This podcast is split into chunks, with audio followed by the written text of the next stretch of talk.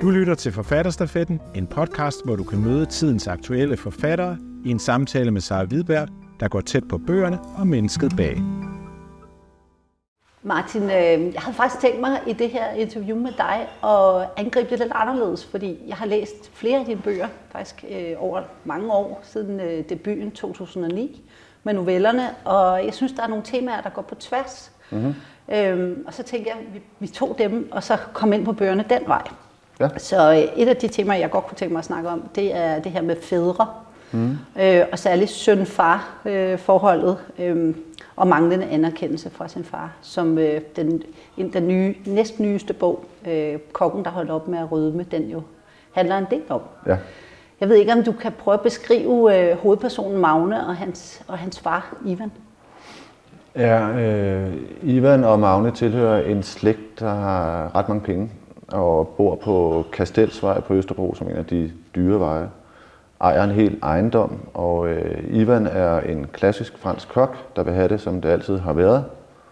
Han driver en restaurant, som har givet underskud i 20 år, og øh, har aldrig set rigtigt til sin søns side, fordi da sønnen Magne var lille, der, der havde Ivan ikke øh, tid, fordi han drev en restaurant, og det kræver, at man har arbejdet øh, 16-18 timer, hvis man skal gøre det ordentligt, og det har han gjort. Så han har aldrig rigtig spist morgenmad med sin dreng. Han har heller aldrig nogensinde lyttet til ham, eller øh, set ham rigtigt i øjnene, tror jeg. Og, øh, det har så gjort, at Magne jo er kommet til at magne mange den her øh, anerkendelse fra, fra sin far. Moren stak af ret øh, tidligt, så hende har der heller ikke været noget at hente fra. Øh, så bogen handler egentlig om, hvad det kan føre til ikke at have fået den anerkendelse fra sin far, er det her, øh, som man jo bør have. Og mit postulat er, at hvis man ønsker, at ens barn skal nå vidt inden for, i hvert fald inden for medieverdenen for eksempel, eller som kok, eller et eller andet, der kræver en ekstraordinær indsats, øh, så skal man bare øh, overse barnet, fordi så vil barnet gøre alt som, øh, som voksen, for at hente den anerkendelse andre steder fra. Mm. Og det er jo så det, Magne i bogen her gør. Han prøver at hente anerkendelse alle mulige andre steder, end fra sin far, hvor han netop ikke får den. Ja, så det er faktisk øh, næsten nøglen til hans succes. Ja. ja.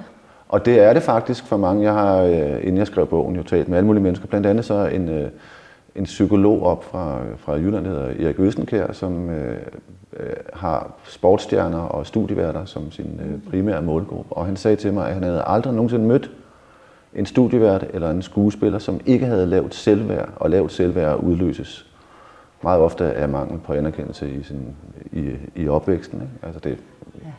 det tror jeg godt, at jeg tør at sige, at sådan hænger det ofte sammen. Så, så jeg tænkte, så er der en direkte link mellem ikke at se sit barn, og at det barn når langt, hvis man synes, det er at nå langt, at blive øh, studievært eller skuespiller. Ja, fordi der er jo også ligesom den anden side af det, ikke? fordi det kan godt være, at Magne når langt, men på, altså på no, et plan i livet, kan man sige. Det er klart, at jeg siger det her, fordi jeg synes, det er sjovere at sige det, end at du skal huske at se dit barn, fordi det siger alle andre. Så ja. derfor siger jeg det her nu. Men jeg synes også, der er noget rigtigt i det. Mm. Altså, der er noget, jeg, altså, jeg kender jo rigtig mange mennesker, der er nået noget inden for særligt den kunstneriske verden.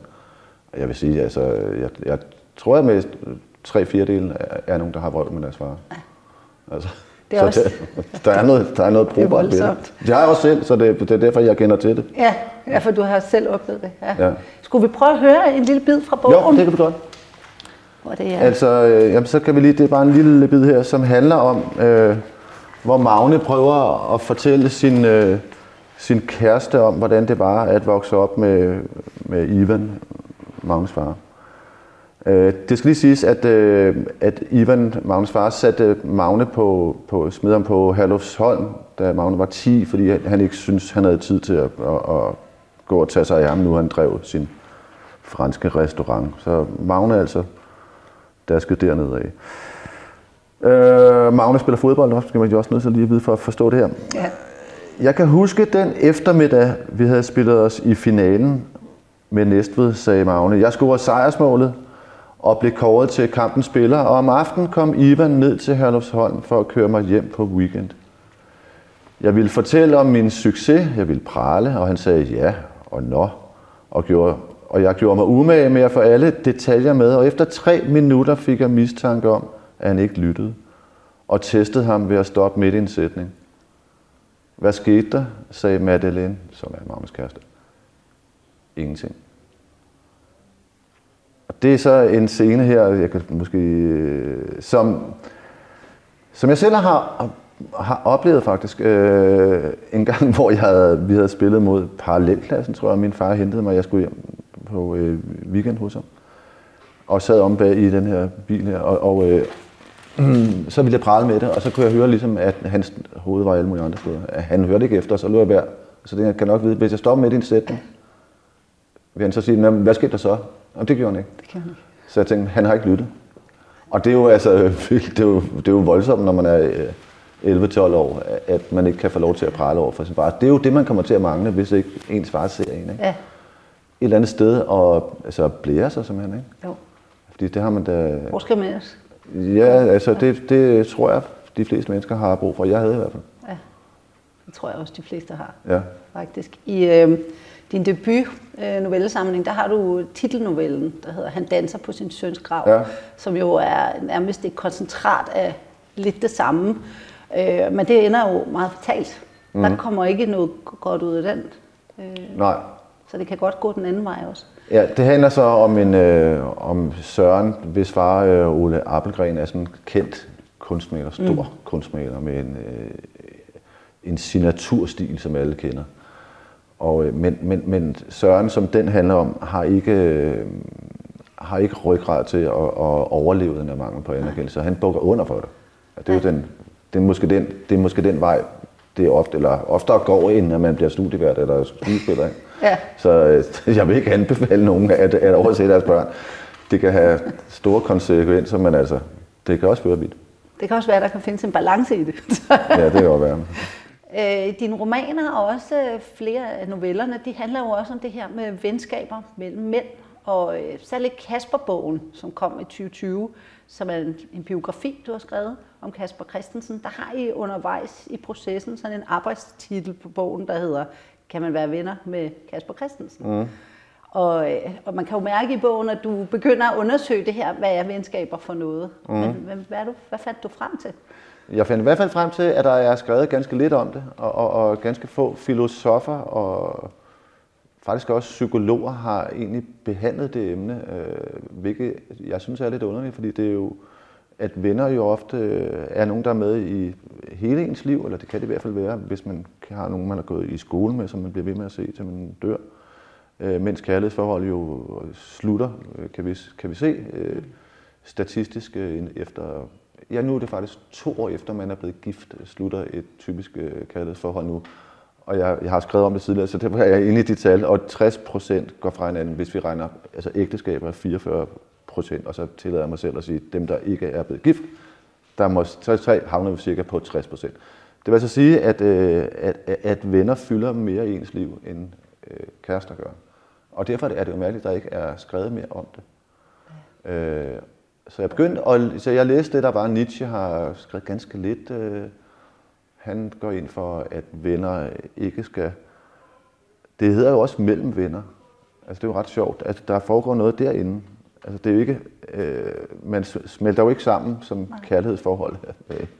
Men der er noget mellem en, og, og øh, Nietzsche synes, at venner skal vokse op, eller skal være side om, altså som træer side om øh, side, der vokser op mod solen.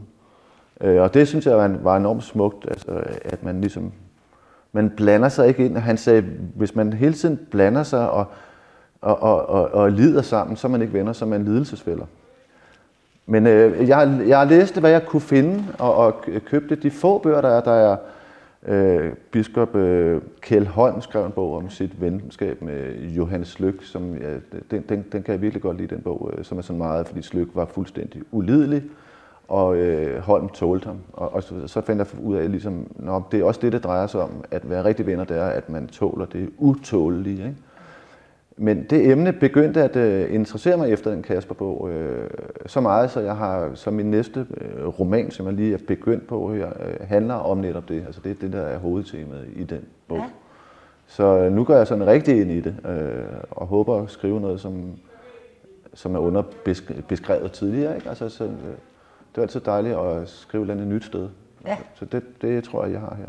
Det er også et spændende emne. Ja. Øh, jeg sad og tænkte også på, nu er det meget øh, venskaber mellem mænd, men har du en fornemmelse af, om der er forskel på mænds måder at være venner på og kvinders? Ja, og, og så kan man, det er et meget farligt emne, men, men, øh, men ja, det har jeg da helt klart. I hvert fald, hvordan det var tidligere. Ja. Øh, så bliver jeg fri for at, at, at, at, at drage nogen ind, som er, øh, som er yngre og som kan blive sure på mig. Men altså, øh, det har helt sikkert tidligere været sådan, så mænd i højere grad lavede noget sammen, når, når de mødtes. Øh, så dykket sport. Jeg har selv dykket alt slags sport, så jeg kender til den måde at være sammen. Og så, når jeg så kommer hjem fra sport, så bliver jeg spurgt, hvordan har øh, Hans det? Jeg har ingen anelse. Men han, øh, han altså, spillet godt i dag. altså, så, så jeg tror, der har, nu sætter det meget firkantet op, det har været sådan, så i hvert fald mænd foretog sig noget sammen, legede sammen, blev ved med at lege, mens kvinder øh, øh, øh, sad og, og drak kaffe eller et glas hvidvin og, øh, og talte om, hvordan det egentlig gik. Ikke? Øh, det, det tror jeg har været en stor forskel. Jeg ved ikke, om det er det længere blandt de, der er yngre, men øh, må ikke. Det er det nogen det samme. Jeg sad og tænkte, det er fordi, du har et begreb i bogen, øh, Kaspervognen, med de der nyttige venner. Og der, det ramte mig meget. Jeg tænkte, kunne ved, om kvinder har lige så mange nyttige venner som mænd, eller om det er et af Ja, altså nyttige venner er venner, som kan bruge hinanden til noget. Ja. Øh, det vil sige, øh, for eksempel øh, Frederik Billebra, der har stedet, hvor vi sidder nu, han og jeg er venner. Vi kan bruge hinanden til noget. Han er kok, jeg skriver mad. Ja. Altså der er nogle øh, helt klare øh, fordele for os øh, begge to, så kan vi ud over det også godt lide hinanden, men vi kan også bruge han, jeg kan hjælpe ham, når han skal noget, han kan lige ringe. Kan du ikke lige komme over, og jeg, og jeg kan spørge ham, hvordan laver du det, eller hvad, hvad, har, har du spist på nogle sjove steder og sådan noget. Så vi kan, vi kan bruge hinanden. Ikke? Der er meget, meget få, øh, få venskaber, hvor man ikke skal bruge noget fra den anden. Øh,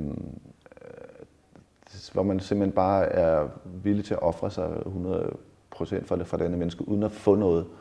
Og det at få noget er jo en... Øh, det kan godt være, at man ikke tror, at man får noget, men man skal virkelig grænse sig selv for at tænke, får jeg ikke noget fra, fra det menneske? Er der en anden status, som jeg kommer ind i? Er der en, nogle tankegange, som jeg kan bruge i mit liv? Altså, man får næsten jo altid noget, ikke? Altså, jo. Så det, det behøver ikke at være, at man får nogen til at lave mad, eller Nej, lave en terrasse. det kan også bare være, at man får noget andet. Ikke? Altså, alt, man kan jo få alt muligt fra andre mennesker. Hvad karakteriserer den generation, du, du tilhører, som Kasper jo også tilhører? Øh, altså, dels, øh, altså, man kan sige, at noget, der er i hvert fald meget øh, kendetegnende for den generation, er, at, at, at den kommer efter hippie-generationen. Det vil sige, at der er et, der er et meget klart brud. Der var, øh, og, og man kan sige, at det hele begyndte vel i 1980, der var jeg 17, øh, og det der punken på en måde også vinder rigtig frem her, mm. eller alt det, der kommer efter punken, det er sådan lidt dystre og alt sådan noget. Ikke? At vi sagde meget klart fra over for dem, der havde været før os. Det vil sige, vi sagde ikke vi mere, øh, vi sagde jeg. Øh, og det er derfor, jeg har altid godt kunne lide den der joke med, at, at vi gik fra 1. maj til 1. maj. Ikke? Altså det, det synes jeg er ret sjovt. Altså det er jo rigtigt.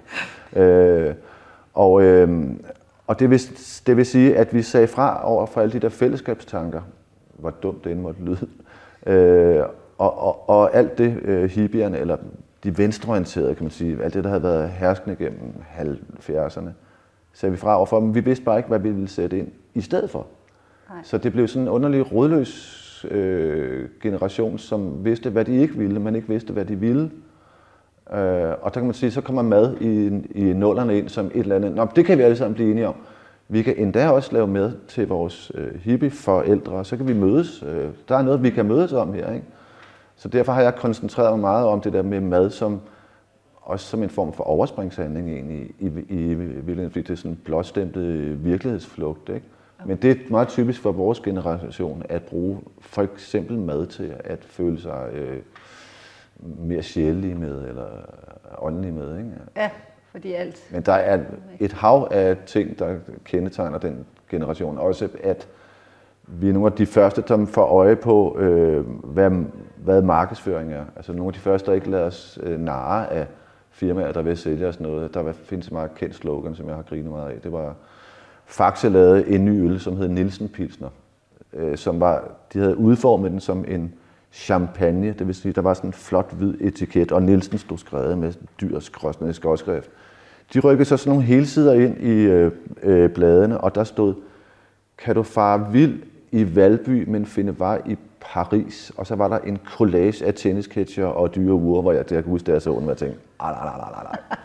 Den hopper jeg altså ikke på, den der. Så, så dum er jeg simpelthen ikke, så jeg, uha, du er nok rigtig, du rejser meget og spiller tennis og sådan noget. Ikke? Hold Så kæft, ikke? så jeg gider ikke købe jeres øl. Altså, den, den rører jeg ikke. Nej. Så der var vi nogle af de første, der kunne gennemskue det, det og det kan man sige, nu folk på 17-18 år, altså de, de tænker jo ikke engang over markedsføring, det er bare deres liv, og de er ikke, øh, ser ikke noget dårligt i at stille op for et forlandet firma, ligesom vi gør. Altså, uha, nej, jeg, jeg vil ikke sælge ud. Det findes slet ikke for yngre mennesker, så det er jo bare, øh, det, det, er jo- det er jo bare vokset siden, ikke? men det var også der var der først med at se det. Ja.